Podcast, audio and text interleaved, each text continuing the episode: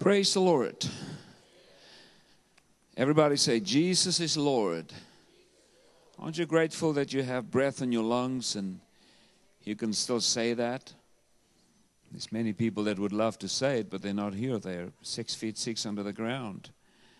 Uh, always count your blessings.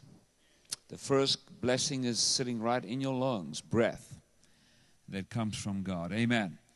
I want to talk to you tonight about, uh, you know, yesterday we spoke about um, we are unstoppable, and we saw the power of God last night in the book of Acts in, in, in, in the power of prayer.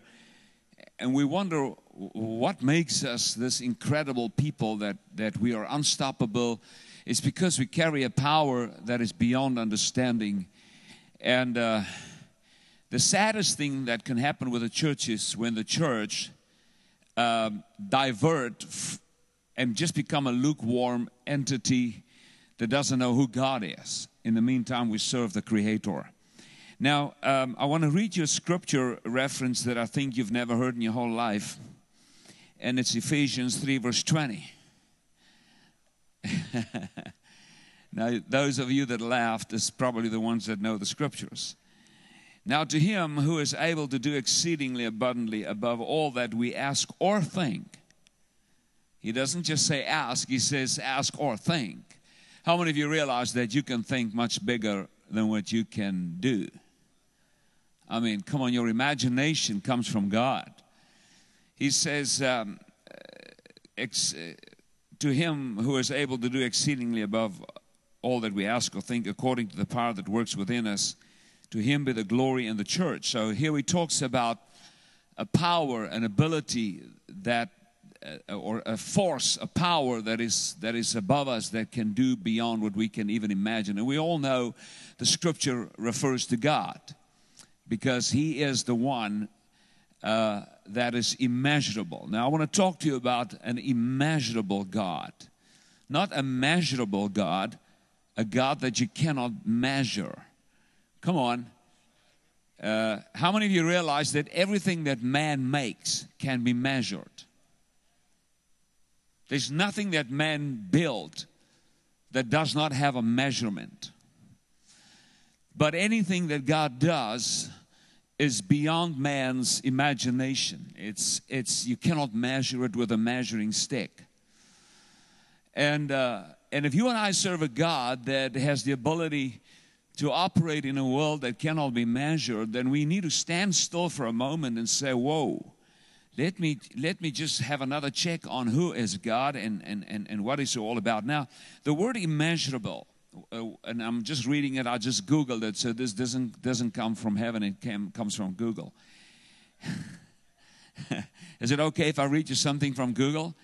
Immeasurable, it means um, too large extensive or extreme to measure. Now, why do we even have the word immeasurable? Because of God. On the earth, we use the word immeasurable because uh, we have limitations here. But in the heavens, there is not a word such as immeasurable. Because in heaven, there is no limitations. There's no limitations whatever. And uh, so the word immeasurable means too large, extensive, or extreme to measure. Uh, incalculable, inestimable, innumerable, untold, limitless, boundless, unbounded, unlimited, uh, illimitable, infinite, countless, never ending, interminable, endless, inexhaustible, vast, immense, extensive, great, abundant. Now, when you look at all those words, you wonder why does these words even exist? Why is there even words like that? Because of God. If there was not a creator, we would not have had those words that try to explain that it's you cannot measure him. How many of you are just grateful that the God that cannot be measured has put a portion of His Spirit in you. Wow. Now, you know, the one cow stood in the field with the other cow I got this idea today because Pastor showed me his bull. No. The one cow stood in the field and he, he says, Moo. And the other cow looked at him and he says, You stupid, I was about to say that. How many of you realize that when the cows say moo and his friend says moo too, that's, that's the limit of where they can go? I mean, you need to write that down. That's incredible revelation. I got it here in Heber Springs when I watched the bull today. Take me back there tomorrow. Maybe I'll get another revelation. I need to come to Heber Springs. I will teach you more about moose and cows. But okay, no, I'm just teasing you.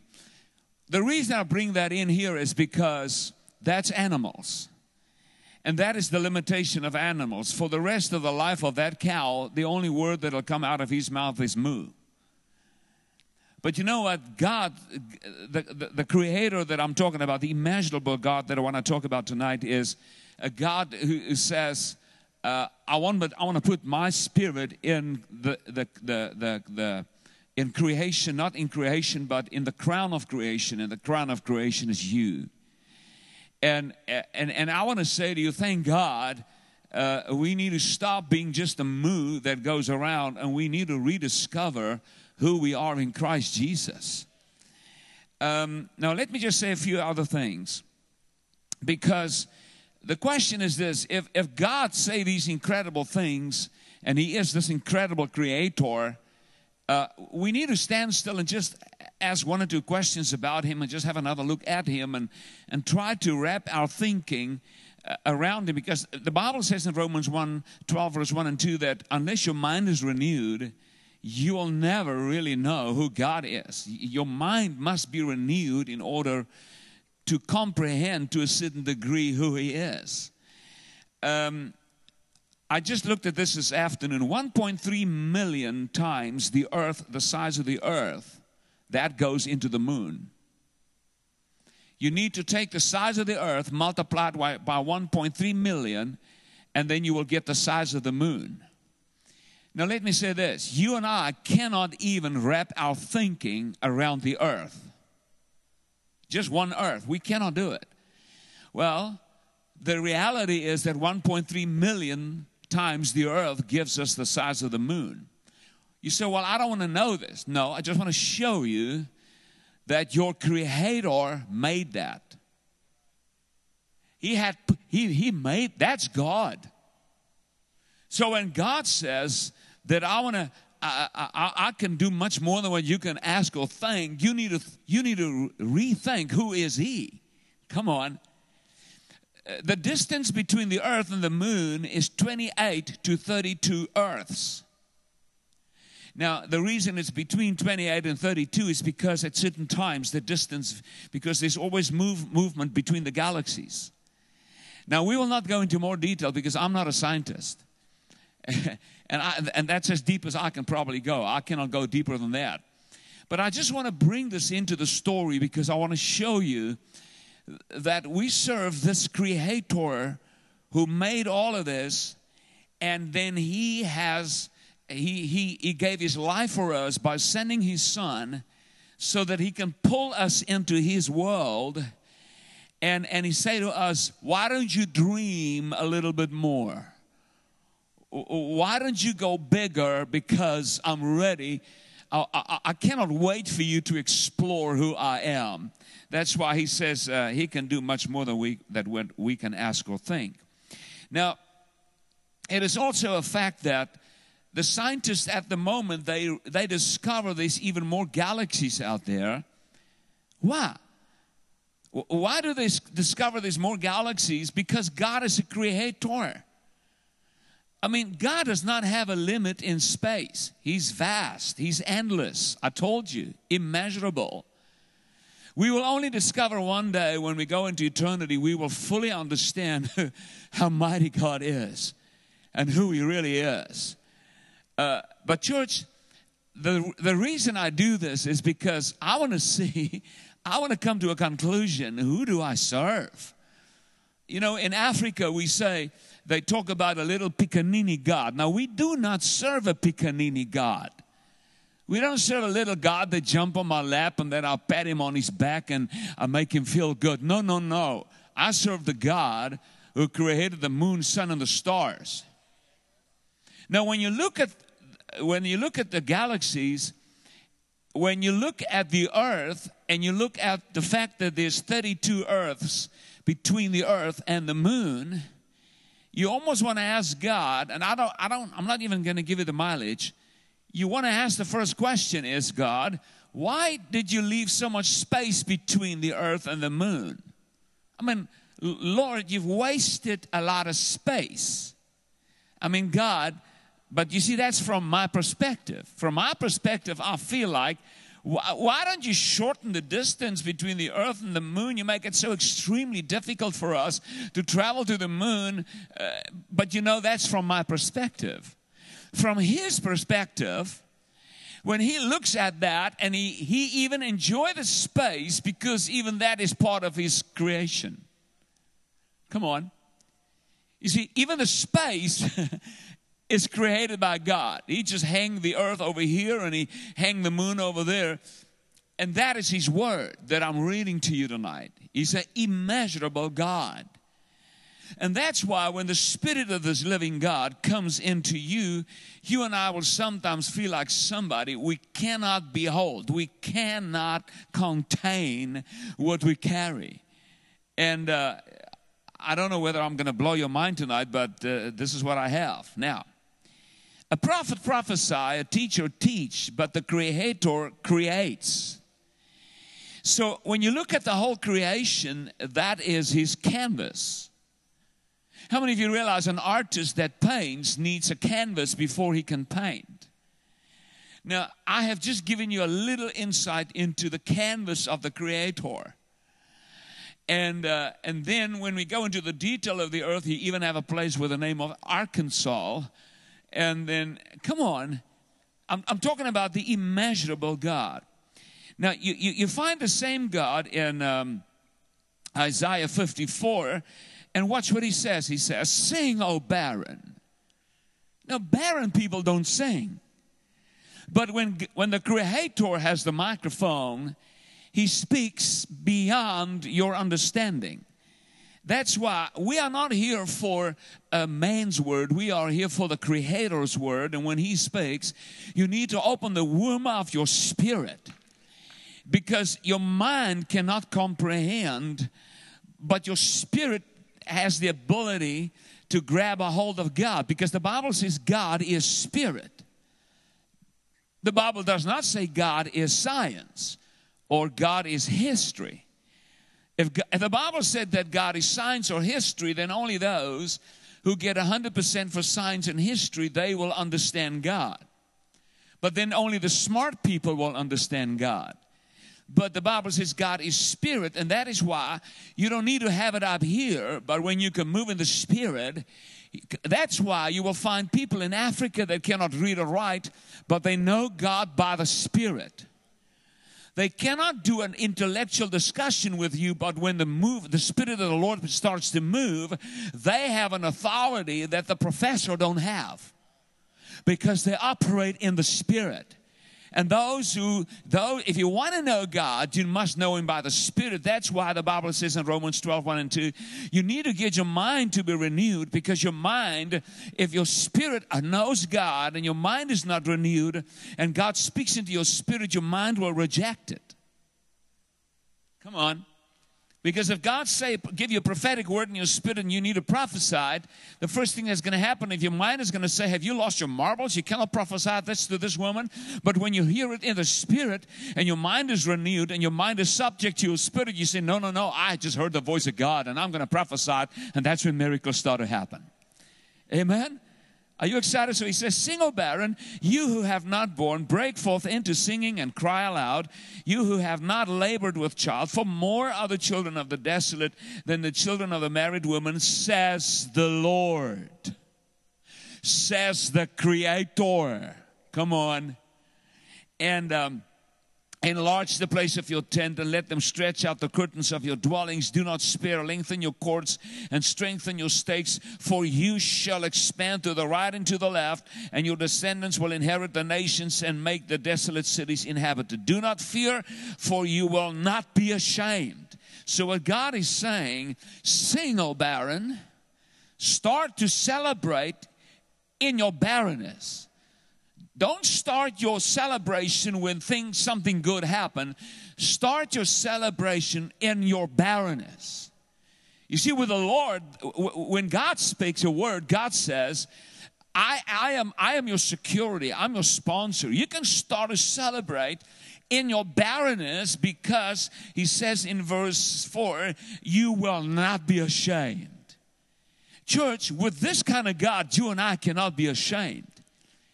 He, he's going to make our life work out well. Okay. Neither be disgraced, for you will not be put to shame, for you will not forget the shame, for you will forget the shame of your youth, and you will not remember the reproach of your widowhood anymore. So, we're talking about an immeasurable God. We're talking about that created the universe, and this God has put his spirit in me. What does he say to Jeremiah in, in, in, in Jeremiah 1? You will find that God said to Jeremiah, I will put my words, Jeremiah 1 verse 9, I will put my words in your mouth. Now that's mind blowing that the Creator who made all the galaxies is saying, I want to put my words in your mouth. What am I saying to you tonight, church? God says, don't measure God in Heber Springs with a measuring stick that you buy at Walmart because you're going to be frustrated. God is saying to you, uh, you cannot measure me, but I want to come. That's why the scripture says, Greater is he that is in me than he that is in the world. No, we just make that a, a, statement or a song that we put into a song. No, no, no. That's a reality. Greater is He that is in me than He that is in the world.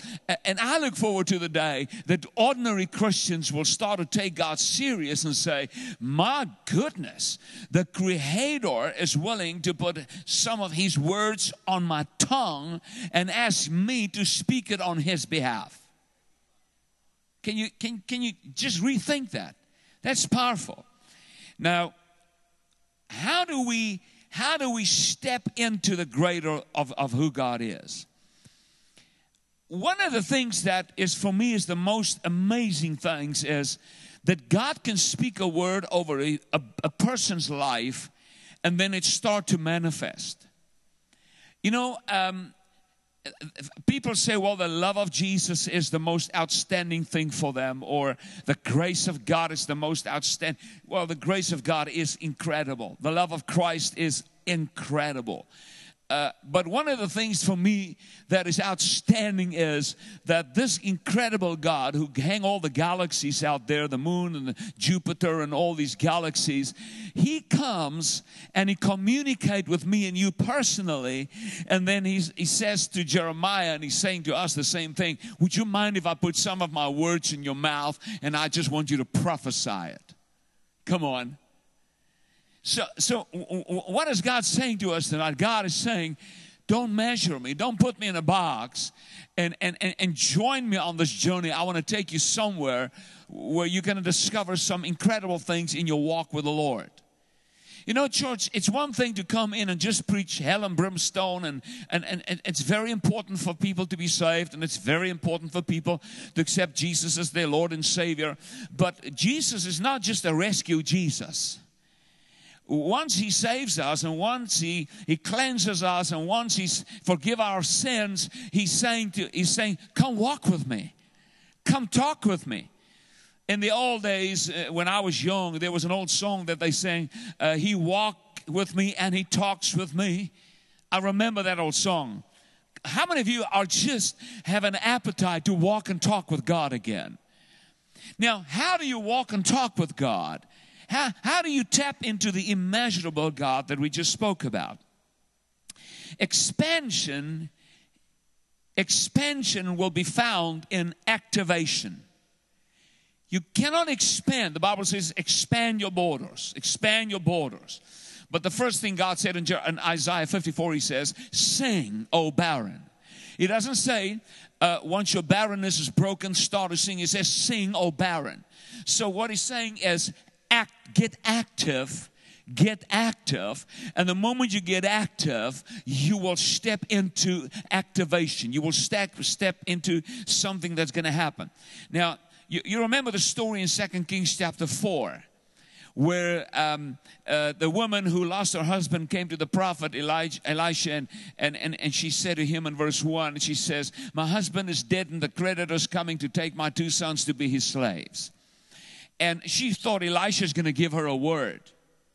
And Elisha did not give her a word, well, thus says the Lord, I will rescue you and you will have no problems and, and money will come tomorrow morning, 8 o'clock. No, none of that. You know what did Elisha said? Or? He says, What do you have in the house? And she said to the prophet, Oh, I have a little jar of oil. Now, the little jar of oil in her house represented the Holy Spirit. And uh, Elisha, who was a prophet, said to her, I'm not going to give you a word. But I'm just going to send you back to the power that is in your house. Now, you, when you look at that chapter, Elisha's the prophet.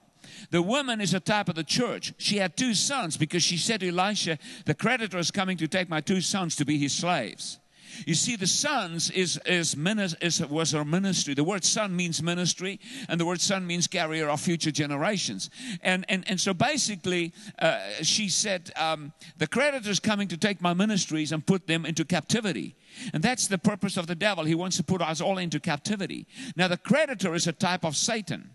So here is the prophet, and the prophet, she ran to the prophet for a word, and the prophet says, No, I'm not going to prophesy to you, but I'm going to refer you back to the one that's already in your home. You just said you've got a jar of oil. That's where your that's where your miracle is. Now what happened? He said to her, Go and take that jar of oil, but before you take the jar, go and get a lot of containers from all your neighbors. And then he even said to her, Do not gather just a few. So he, he gave her no limitation. He says, Do not, don't, don't have a poverty mentality mentality. Because he said to her, Do not gather uh, just a few, but he never gave her a limitation. And uh, what did she do? She got a lot of jars and she shut the doors and she, she took the jar of oil and what did she do? She activated the oil. Before you can see the immeasurability of God, you must get something and you must activate something in your life. Come on. And she took the jar and she poured the oil. Now, there came a moment that she poured more oil than what she had. And when she filled the first container, she said to the boys, Bring me another container. And she poured and she filled, she filled all the containers. So what happened is she poured more oil than what she ever had. So there's a gift in you that God says, if I can get you to activate it, you will step into the world of endlessness Watch this, because she, she said at one time, she says, Bring me another container. And the one boy said, Mom, there is no more containers. And the Bible says, and they all stopped. You see, the key is in your hand to determine where your blessing will stop. Because the moment the son said, There is no more oil, what's happened? The Bible says, And the oil ceased. Come on. How many of you must, must admit tonight that sometimes the blessings of God or something godly in our life ceased because we made a decision and we said something with our mouth and we made a confession with our mouth and we don't know what's going on because we're, we're not blessed anymore. No, God says, change what you say with your mouth because the moment the boy says, there is no more containers, the oil heard it and the Bible says, and the oil stopped. That tells me that God is working with my mouth. And I'm telling you, church, when, when I read these things, I want to I want to redo my mouth. I, I want to oh, I want to take a few words back that I've said in my life and say, can I say it over again? Because I have just discovered that my mouth carry the key to more in Christ Jesus. Wow. What am I saying to you? I'm saying to you that we have enough oil in our midst to start an awakening right here in Arkansas. You say, Oh, Pastor, I, I, I choose to disagree with you. No, I choose to disagree with you because I'm not a cow and I don't have one moo and that's where my whole life ends. Come on. I have much more to go for. I was, I, am the crown of God's creation. The animals is just part of God's creation, but I am the crown of God's creation. God did not invest His Spirit in a cow. That's why we kill them when we eat the meat, because tomorrow we kill another one. But we are human beings. Come on, and we carry the Spirit of the living God, and we have the ability to step into the unknown. And I am about to pour my gift into America, and I don't care what you say, but if I keep on pouring, God can start an awakening. Because I serve the God who created the moon and the stars. And if He can do that, man, and He was willing to put His words like Jeremiah in my mouth, then I'm willing to open my big mouth and shout it out from the rooftops that God is about to mess America. Oh, come on.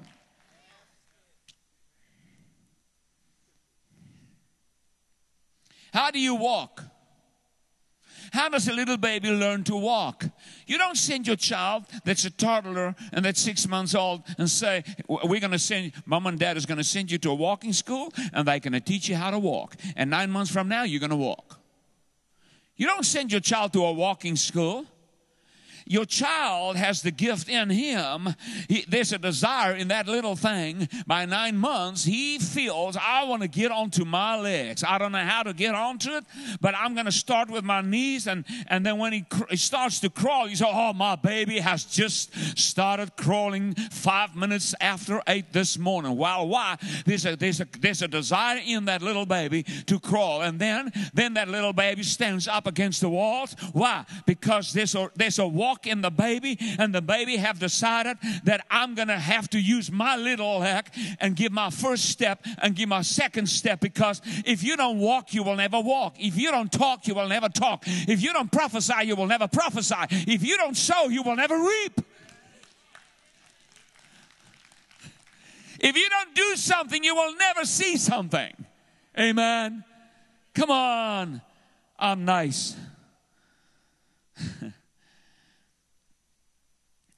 So God created the whole universe, and God is saying to us that unless if you want if you want expansion, do something. Isaiah 54. Sing, O barren. Amen. Did you enjoy that? Yeah. You know what? The most important thing is when we come to meetings like this, we always say, Oh, we have a gifted guy and he's going to prophesy over us and he's going to do this and he's going to do that. And it's all about the guy and what he's going to do. But the question is this what are you going to do? Because, you know, I can give, I mean, I know people, they have 20 prophecies and they put it on the shelf and they still stuck in the mud where they were stuck 20 years ago because they think the prophecy will do it for them. No, no, no. If you don't walk the word, the, walk will, the, the, the word will never work for you. Now, why do I say all these things? Because there's a gift in you. Now, when I look at God, the artist, he, he created the universe, and, and, and the whole universe came out of Jesus. Let there be a light. If he never opened his mouth, we would never have had light. He had to open his mouth and he had to start to speak words, and he created by speaking things into existence. And he gives us that same power. So, so the gift of the universe was in God. Before the universe was the universe, the universe was in God.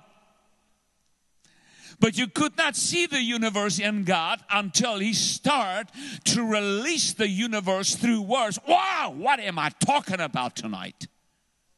He started talk and speak and the moment he started talk and speak bang bang bang bang bang things started happening. Wow. So the universe came out of god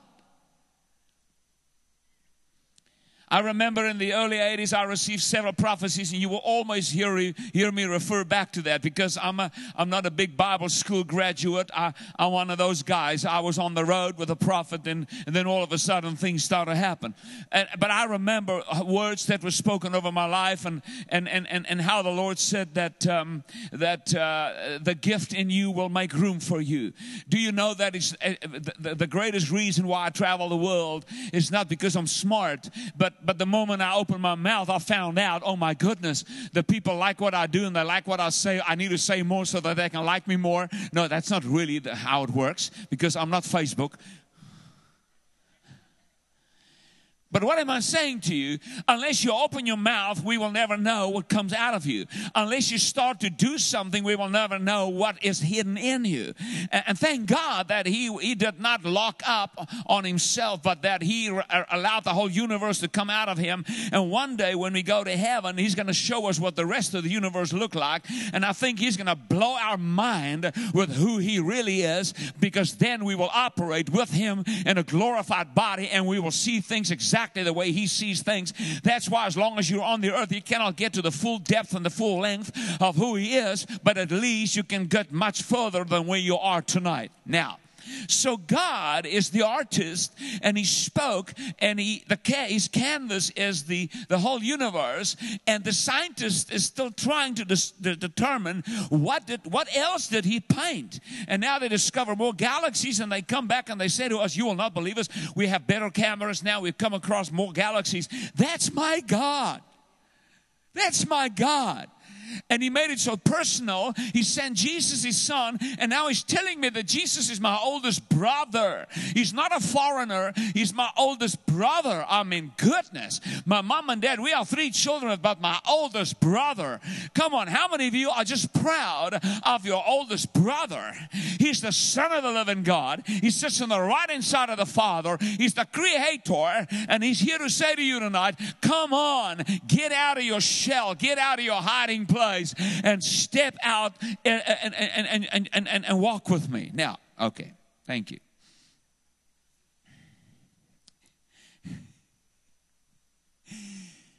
You know, I I was very fortunate at a season a certain time of my life where I, I worked with artists. I, I, I was in, a, in an art business. When, uh, when I resigned my church and I, I God did something extraordinary. He gave, I had a natural eye for, for, for good pieces of work, art, art. I'm talking about art. And, um, and I met a, a multimillionaire, and he introduced me into the art world, and I've learned how, what, what, what art should look like commercial art. Uh, uh, impressionistic art, uh, traditional art, uh, water paint, oil, mixed media, and th- there's a lot. So I've learned about artists. And then as I've learned about artists and how the art game work, today I understand more of it, although I, I, there's much more that I can learn because th- there's other people that is just light years ahead of me because I didn't make that my profession. But once I've, once I've started to see how art work, I will go, I, I know, I knew about, at that time, I knew about 56 artists, good artists, and, and I've seen their work going global. But I've met some artists that when they go to the canvas, I ask them, What are you going to paint? And then they say, I don't know. I said, But do you have an idea? And then they say, Well, yeah, I do have an idea. Uh, I remember many, many years ago, uh, uh, Adrian Boshoff, he, he, passed away. He was a Pentecostal man. Uh, he, he, was a great artist and he did very impressionistic work and he was very good with women and children uh, figure studies. And, um, and I bought a painting uh, those days and the painting cost me 18,000 Rand. Not dollars, Rand. Now, those days, 18,000 Rand is about $1,200. And uh, so I bought this painting. It was a pretty large painting, beautifully framed. And I knew that I have a, a good piece of art. And, um, and I built a house and I needed money. And I said to my friend, I said, um, let's, uh, let's sell this painting again because I need the money. And he sold it to somebody for 20,000 Rand. So we made 2,000 Rand profit and we had to split the, the, the, the profit. So I got a 1,000 Rand, which is about uh, $80. A few years went by and I discovered that that same size painting is now selling for 700,000 Rand. And another 10 years went by, and now that same painting is selling for 1.8 million rand. So now that painting is about 120, 130,000 dollars worth. It could even be more by now. Then I've learned, uh, uh, then, then I discovered, uh, when you go to Adrian Boshoff, he's an older man and he's a very kind man, a very humble man. And then he will have three pieces on the easel there. And then I will ask him, Uncle uh, Adrian, uh, when will this one be finished? And then I will think it's finished, but he will say, No, no, I'm not finished with that one. And, and then I, I come to this one and I look at this one and I, I, I said, uh, when will this one be finished? He says, no, I'm not happy with that one either. Uh, uh, so I'm just going to leave it there. And then quickly I will, I will count the numbers of the three paintings. And I will say to myself, there's about three million rands sitting on three easels here. Where did it come from? It came out of an old man that had a gift. But if the old man has never gone to the canvas,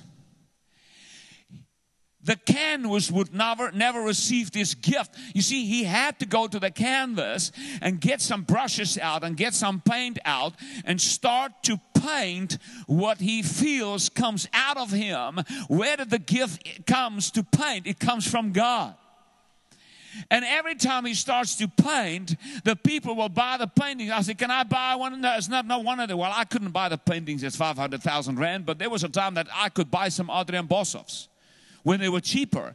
And we all knew this man, his work is going to explode. He's a brilliant artist. Now, there's many of those today. But what am I saying to you? So now this old man will paint and then when he's finished with this one, uh, he will say to somebody, okay, I want 700,000 Rand cash. And they will bring the cash quickly because they're afraid there's 10 other guys that want to buy that painting because they're going to sell that painting for double that price because he sells it to you to a price that you can sell it for double and finance the painting. That's how big the art world is. Today, I know people, they travel from one nation to another nation to go and deliver a piece of art that was bought over the internet they deliver it, their flight ticket is included, and they fly back, and the money is transferred. That's how big it is. But what am I trying to say to you? When I say to Uncle Adrian, I say, Adrian, uh, the wealth is in you. There's a gift in you, there's wealth in you, there's hundreds and thousands of dollars in you.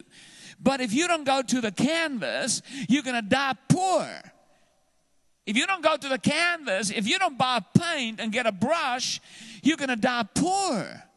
And when I saw that, the Lord said to me, prophesy. Because if you don't prophesy, I cannot start a work. And I want to say to you tonight, you serve an immeasurable God who says, I can do much more than what you can do or think, but I can do nothing for you unless you go to the canvas. Now, what is the canvas? For the artist who paints, it's a canvas in the real terms. For God, the Creator, it is a different canvas. His canvas is too big for all of us. But God has given all of us a canvas of some sort. You know, Pastor Lee's canvas is not mine. I mean, he pastors the church, but he lives outside the city here and he's got a few pigs that he's going to kill this Saturday. And I hope I'm not spilling the beans, but, uh, but I, I, maybe his canvas is more pigs then I want to say, brother, get yourself in place and buy more pigs. Do something because if you don't go to your canvas, God says, I cannot show you my immeasurable, my incredible ability to bless you. God does not bless people that sit on pews.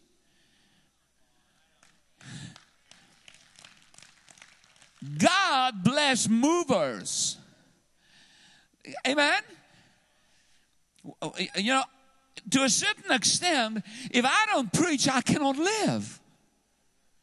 Well, I don't preach to live, I preach to expand the glory of God and expand His kingdom. But the Bible also says that those that preach the gospel will live from the gospel.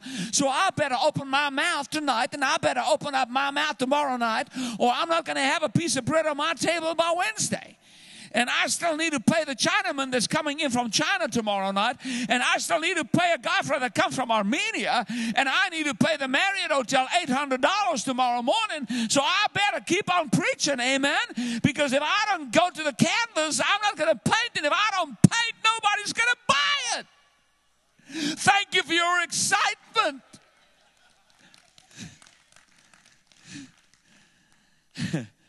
what am I saying? The Bible says he can do much more than what you can do or think. He can.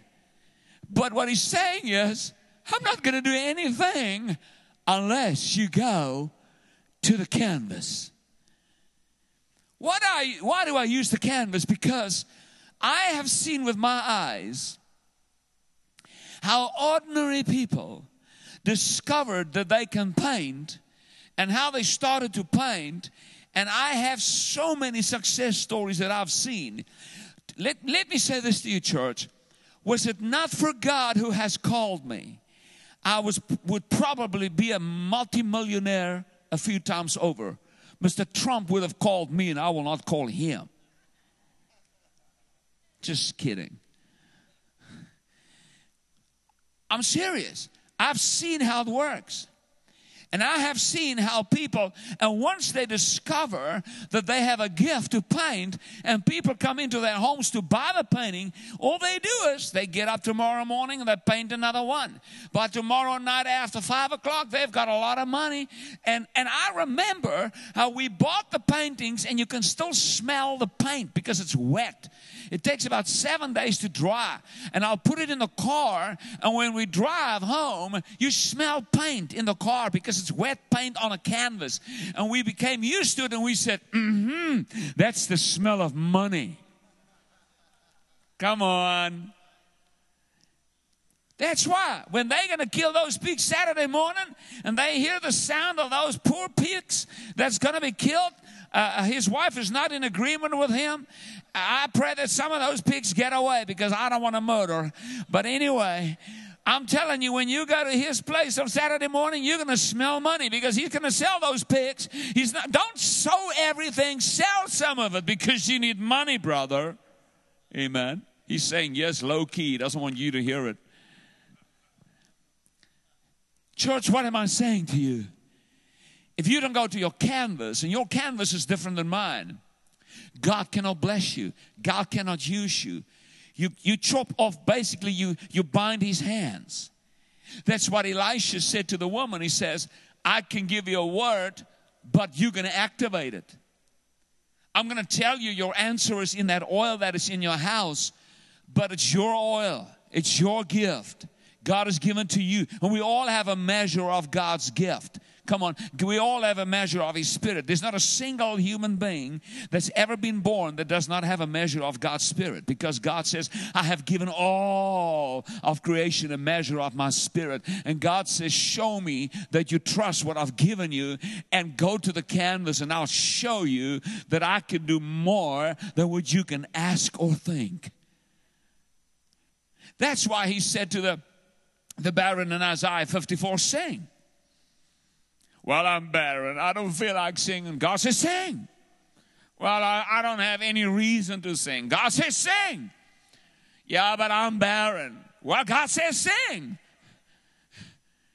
Yeah, but I will sing when I am pregnant. God says, no, sing now before you get pregnant. Because you will not get pregnant if you don't sing, but if you sing, I will make sure you get pregnant. I cannot say that again. Come on, church. Now, when I say pregnant, I'm not talking about a natural child. Even the man is included. And some of you women need to say to your husband, it's about time that you start to do something. Because the reason God cannot bless is because you don't do anything. Oh, I'm so glad I'm not one of these men tonight because some of these women is going to say to them, Oh, come here, baby. I need to talk to you. You heard what Pastor said? No, both of us. Come on, if you're married, you're in a covenant, so both of you need to do your share. But what I'm saying to you, church, there's people sitting here, and God says, You will be surprised what'll come out of you if you will just go to the canvas. Go to that situation and pick up your hand and, and, and do something, and you never know. You could be an Adrian Boshoff who will paint one painting and you will pay, you will get your whole year's income. How many of you believe that God can put a gift in one man and he can, he can sell it and he can have a whole year's income? Come on. Church, I can tell you stories that'll blow your mind. I bought a painting one day of, uh, of uh, The, the last name is Boonzaier. I forgot the name. And I, it's a, it's a, it, it was watercolor. And I bought this painting and I knew I bought a great piece. I got it for 5,000 Rand, which was not a lot of money. And again when I built my house. Because you buy painting, you buy painting, you, and then all of a sudden you buy a good one. You say, okay, I'm, I'm glad I got a hold of this one. Okay, so now you keep them. And when I and, and I drove to Johannesburg and I took that out that that that that Boonzaier painting with me, watercolor, and I said to this guy, he's a multimillionaire, and. Um, and I said to him, Sir, I'm building a house and I just want to sell this painting back to you.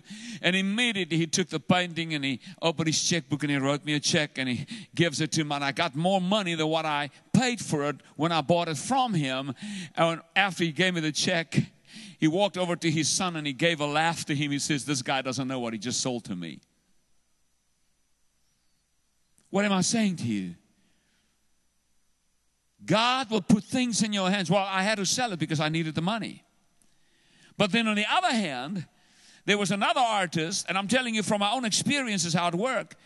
There was another artist, and, and he passed away, and he did some good work, and I had an eye for good, and I, and I identified it. And I went to a gallery one day, and I, and I saw that his work is on the, on the wall, and I knew he just passed away, and I thought, they probably don't know that he passed away. And I said to the gentleman, what's your price on that painting? And it's 2,000 Rand. I bought it for 2,000 Rand. I walked out, I said, are you aware that this man passed? He says, no. I said, well, now you are. Come on, there's a Jew in me don't blame me. My older brother is a Jew. I mean, some of them just judge me here, Brother Andy. I mean, my older brother is a Jew. What do you expect me to be? Come on, shake off that Heber Spring poverty mentality and come out of your hiding place and say, I serve a God that is immeasurable. And this God says, I want to get you to the canvas so that I can show you what was sitting in, inside of you and yet you never knew it.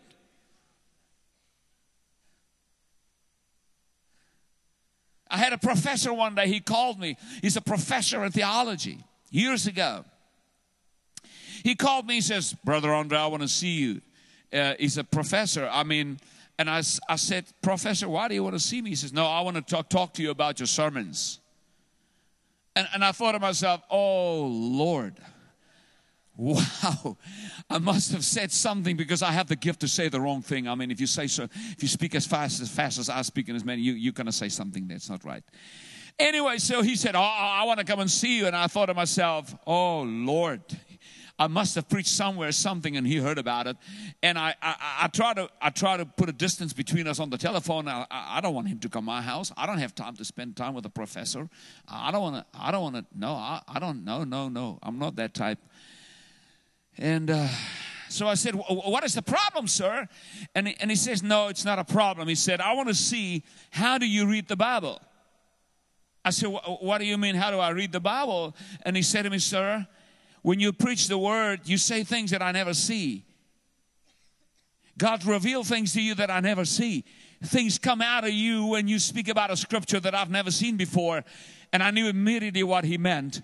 I said, Oh, oh, oh, oh yeah, I know what you meant. And, and even this week, um, the church in CT Church, they asked me uh, to, to send them a sermon because they want to send all the notes to all their cell churches. And I said to the pastor, man, I don't know. No, most of the time, I don't have notes. The reason I have notes here is because I had to make notes about the, the moon and, and, and the distance and, and, you know, and the 1.3 million and all of that. But anyway, so, so I, I sent Pastor Don two days ago. I quickly said all my notes because I don't have notes. I said, sorry, man, I don't have notes, but I will try and get you some notes so that you can send it to your cell churches. So I put all my notes in there. I said, and I said that right at the end, I said, just pray that I will be able to, to say what I've just sent you now because by the time I get there, the anointing is going to come over me and then I'm going to say much more than what I put on my notes. But if you want notes, you can have notes, okay? But when I get there Sunday morning, I'm not going to have notes because I've discovered that when I open my big mouth and I go to the canvas, then I start to preach things that I've never read before and I discuss, discover it was in me all the time. Come on, somebody say, Greater is he that is in me than he that is in the world. No, no, no. Say, Greater is he that is in me than he that is in the world.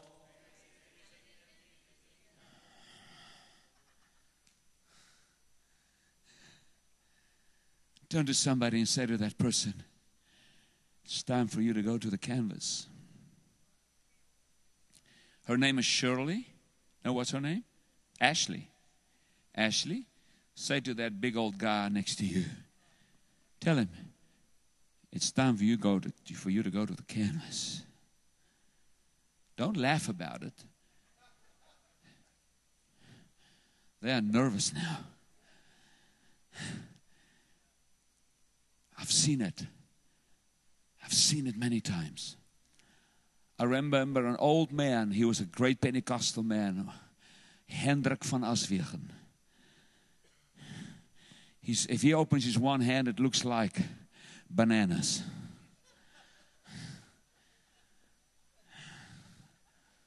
A cluster of bananas.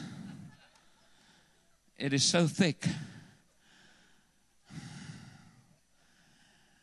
And that old man was not the best artist, but he discovered that he can paint. And then he started to paint.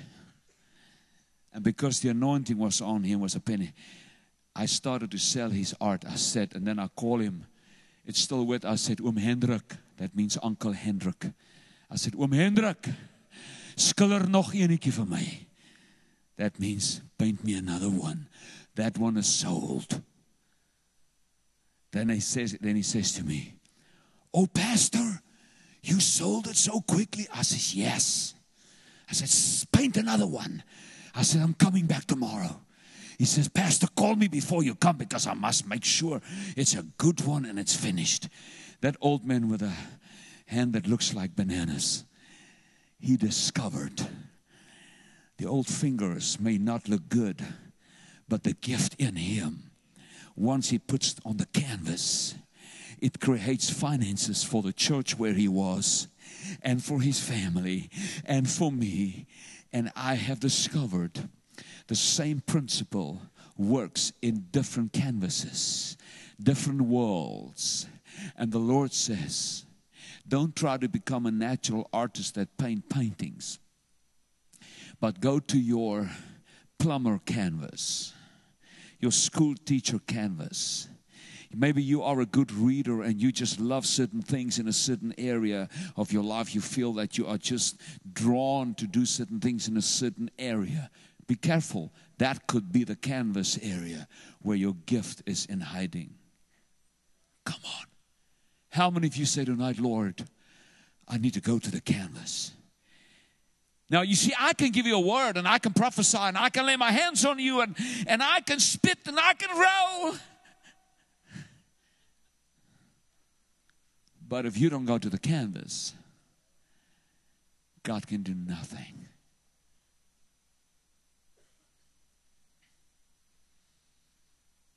Elisha got a word and he said to his servant, Go to the empty sky, go check it out rain is coming. He announced it. Seven times the servant came back and said, There's no, there's no clouds in the sky. Every time the prophet said, Go back. The prophet did not take the word back and say, Oh, there's nothing in the cloud. Okay, I'll just take that back. No. He says, No. I tell you, I release it with my mouth. There's clouds coming to the sky. Rain will come. Seventh time he came back, he says, Mr. Prophet, there's a cloud the size of a man's hand. In that case, the prophet said, Our canvas is the sky. He said, Go to the ocean and look at the sky. We all have a sky. We all have a canvas. We all have a certain zone, a certain area in our life where we say, God, can you do something in my life? Can you bring something into my life? Can you do a miracle in this area of my life? God says, I can.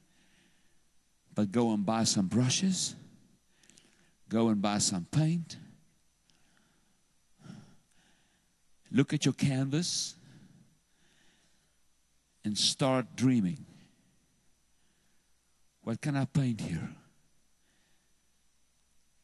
Once an artist discovers that he can put something come on the paint in the in the paint jar is just one color but when the artist is finished he mixes all the colors and you say wow uncle Adrian where did you get this do you have a picture of this and he will say no It's in here. And I will say, But you know what? Um, Andre, Adrian, you're going to get a lot of money for this painting. This is a brilliant piece. And then he will be humble and he will say, Well, somebody offered me this, but I feel like it's worth a little bit more. That's when he becomes mature in his gifting. Come on. I want to say to this church, even the church has a canvas. And you need a side. God can do beyond. But we need to do first. We need to activate the gift. When she poured that oil, she filled all the containers. She sold the oil. She gave the creditor the money he wanted. And Elisha said to her, Sell the oil and live on the rest. Live on the rest. There's a translation that says that Elisha has put her on a royal pension. There was so much wealth in her pouring that she could go on a royal pension. I want to encourage you. And I want to say to you don't underestimate or don't underestimate the world you live in. Don't underestimate Heber Springs. You say, Oh, Pastor, this is Heber Springs. What can we do in Heber Springs? You don't know. You will never know what can come out of Heber Springs until somebody take this word and says, My God can do exceedingly more than what I can pray, ask, or think. Because my God is the creator of the universe. And if the creation comes out of Him, then I guess there's something that needs to come out of me. I hope this makes sense. Because I have spoken something tonight that just burned in my heart. I didn't know what I would say, but then the Lord just said to me, The word is immeasurable. Immeasurable. Because the Lord said to me, Andre, every time you think of, of, the challenges that is in front of you, your financial challenges, the leadership, the upper rooms, the conferences, you're traveling, you want to get your little measuring stick out. You, you want to measure. Oh God, how, how will I make this? And how will I make this, God? And oh God, oh God, oh God, how will I? And, and then you find, oh, your measuring stick is too short. and you, you measure everything. You measure everything. You measure your finances. You measure your thinking. You measure your dreams. You measure everything. And every time you find out your measuring stick is, is my measuring stick is just not, you cannot measure him.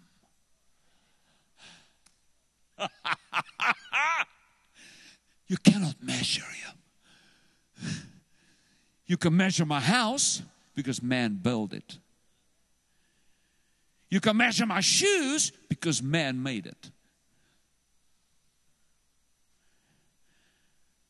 But you cannot measure my gift that comes from God because you have no idea what it's going to look like when it comes out. Wow. Somebody say, wow.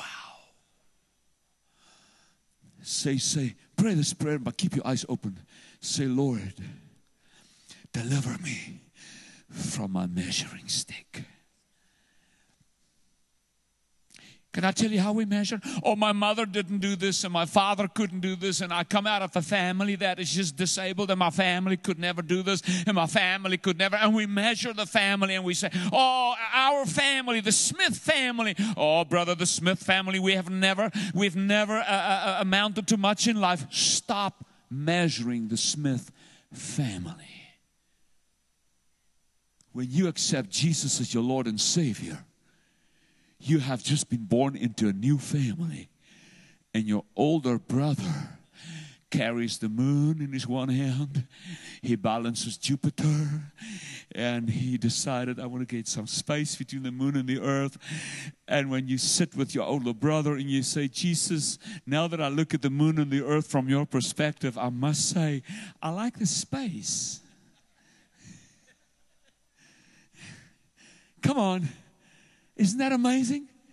When I sit with my older brother and we just, I said, Jesus, wow. When I looked at the space from my human perspective, I could not even imagine you want it that way. But now that I look at it from your perspective, it looks good. It's like Peter. He got out of the ship, he's fearful. He walked on the ocean in the storm. And when he met Jesus on the ocean and he looked back to the ship, all of a sudden, when he looked at the ship from Jesus' perspective, I think he said to Jesus, Hey, G, looks good.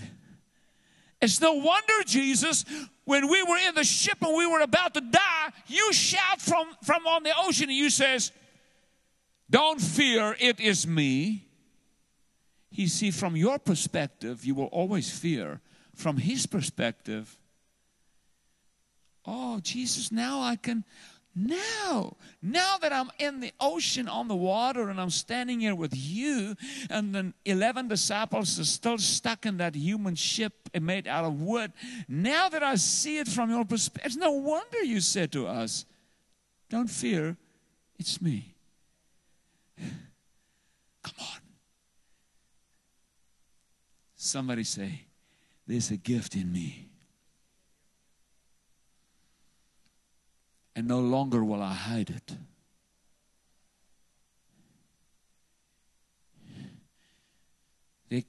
Come on, church. I never, I've never in my whole life in 36 years ever preached on prosperity. Never.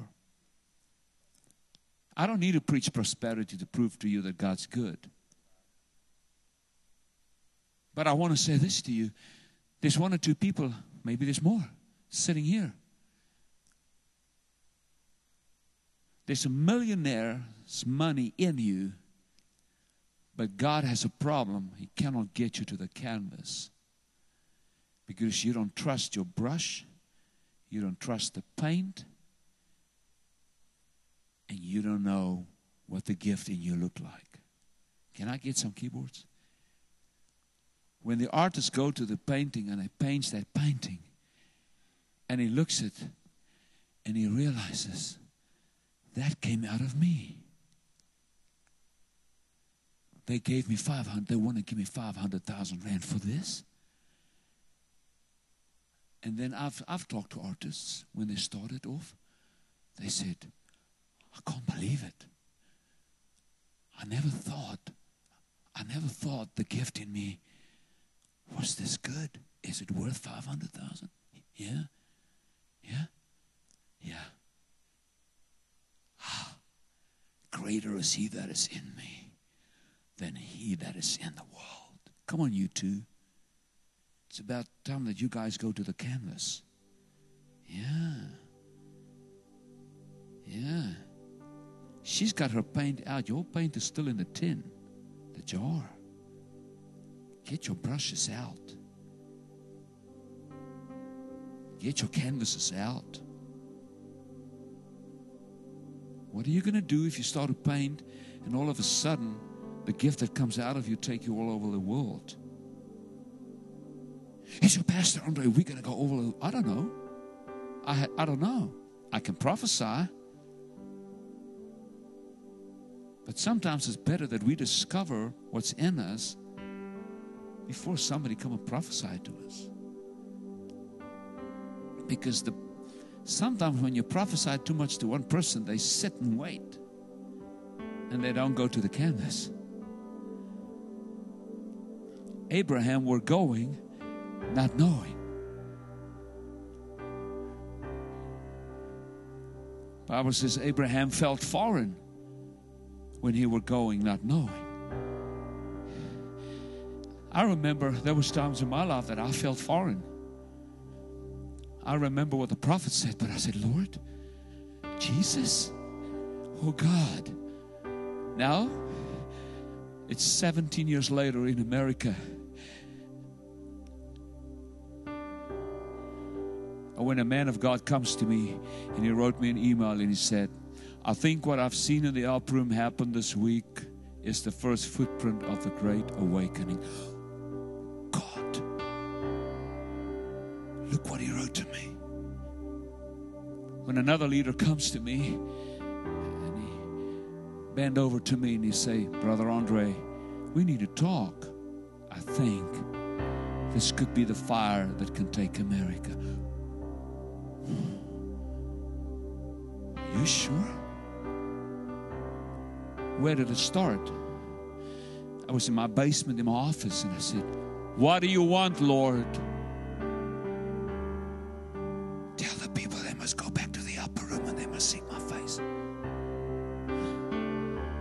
Okay, God. I'm going to call five men, five men on a telephone. I want to talk to you. God spoke to me. And I talked to them for an hour and a half. What did I do? I went to the canvas, I took my paint, and I started to paint. I spoke words. I got I got it out of me. I got what he spoke in me out of me. And when I got out of me, all of a sudden, people fell out into the power of God. People weep. And they come back and they say, Oh, this is God, this is God, this is God. Where was it all the time? It was in me. Because after God spoke to me, I said, Oh no, God, I'm not going to do this. God, I'm going to lose my ministry. God, I'm going to be a fool. God, I can never do this. I can never do this. God, I can never do this. And God says, Well,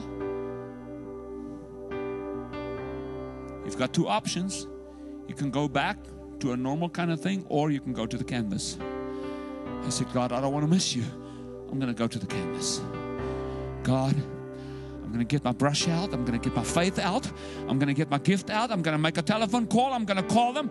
And Jesus, this is what I said to the Lord. I said, Lord, if I lose my ministry, it's fine. But I will go to the canvas. Well,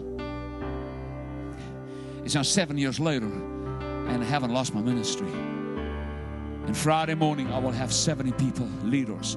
Friday night, a, a, lady flying in from New York. Things are starting to happen. Leaders is coming in. They are so excited. The guy from Appeal to Heaven in America that was at the at the, at the Lincoln Memorial a few months ago. Uh, Appeal to Heaven. Have you ever heard about Appeal to Heaven? Rick Curry. He will be there Friday morning. Why does he come? Not because I'm good, but I went to the canvas, and now they saw the canvas, and they say, "Oh, this is God. This is God. This is God."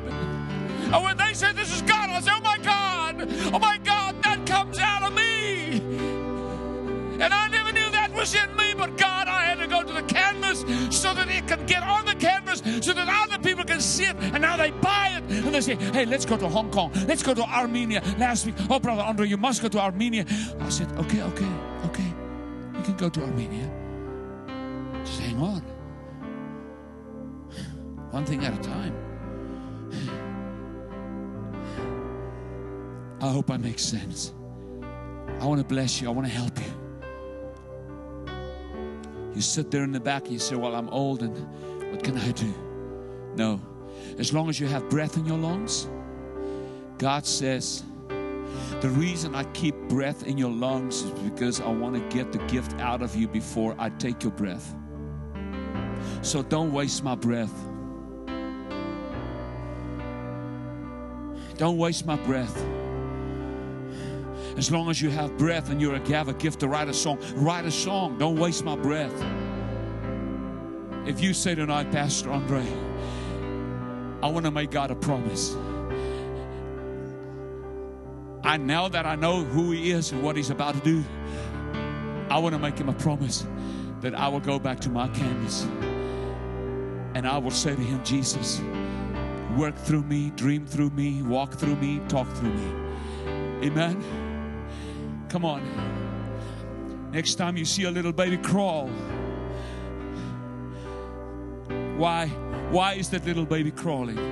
Because the little baby is actually saying, I'm going to my canvas because I've got a gift in me. And one of these days I'm going to walk.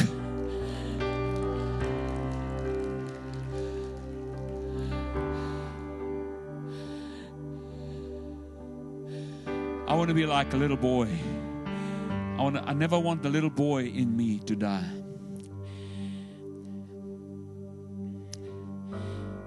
When I was in that business, one night we had we needed money. We needed money, and, and Amaray was four years old, and I said, Amaray, come, come and pray with mom and I. And we we bend our knees, we kneel before the bed, and I prayed. I said, Lord, I'm going to go out tonight. I've got some art business with me. But Jesus, I need a major financial miracle. And I'm going to go to somebody tonight. And Lord Jesus, I'm going to pray that you will give us a deal tonight. I put Amara in bed with Naomi, and she was there when we prayed. She went to bed next morning. I made a good deal that night. Next morning, oh, the next morning, I heard the, the little footsteps coming out of the bedroom, coming down the steps. And I said to Naomi, Here she comes, and she's going to ask me. And when she came into the room, she said, Daddy, Daddy, how much did you make last night? She did not ask me, Did you sell something? No. She says, How much did you make last night? I said to her, I've covered the whole budget. You see, when you are a child and you're not polluted up here, you think more like Jesus than when you become an adult. You don't say, Did it work? You say, How much? Come on. That's what Elijah did. Elisha said to the woman, he didn't, when, when she came back and she said, Oh, sir, I've done what you've said, I've poured the oil. Elisha never said to her, Did it work? in his mindset, because he knows who the Creator is, that question doesn't exist. Jesus never said, Let there be light. And then the Father asked Jesus, Hey, son, did it work? Let there be fishes and let there be mountains. And then the Father say, Hey, come on, son, did that work? God's word always work. God's word can never return void. God does not have the ability to tell a lie. So come on, you guys, stand on your feet and run to the altar and say, Jesus, I'm going back to the canvas.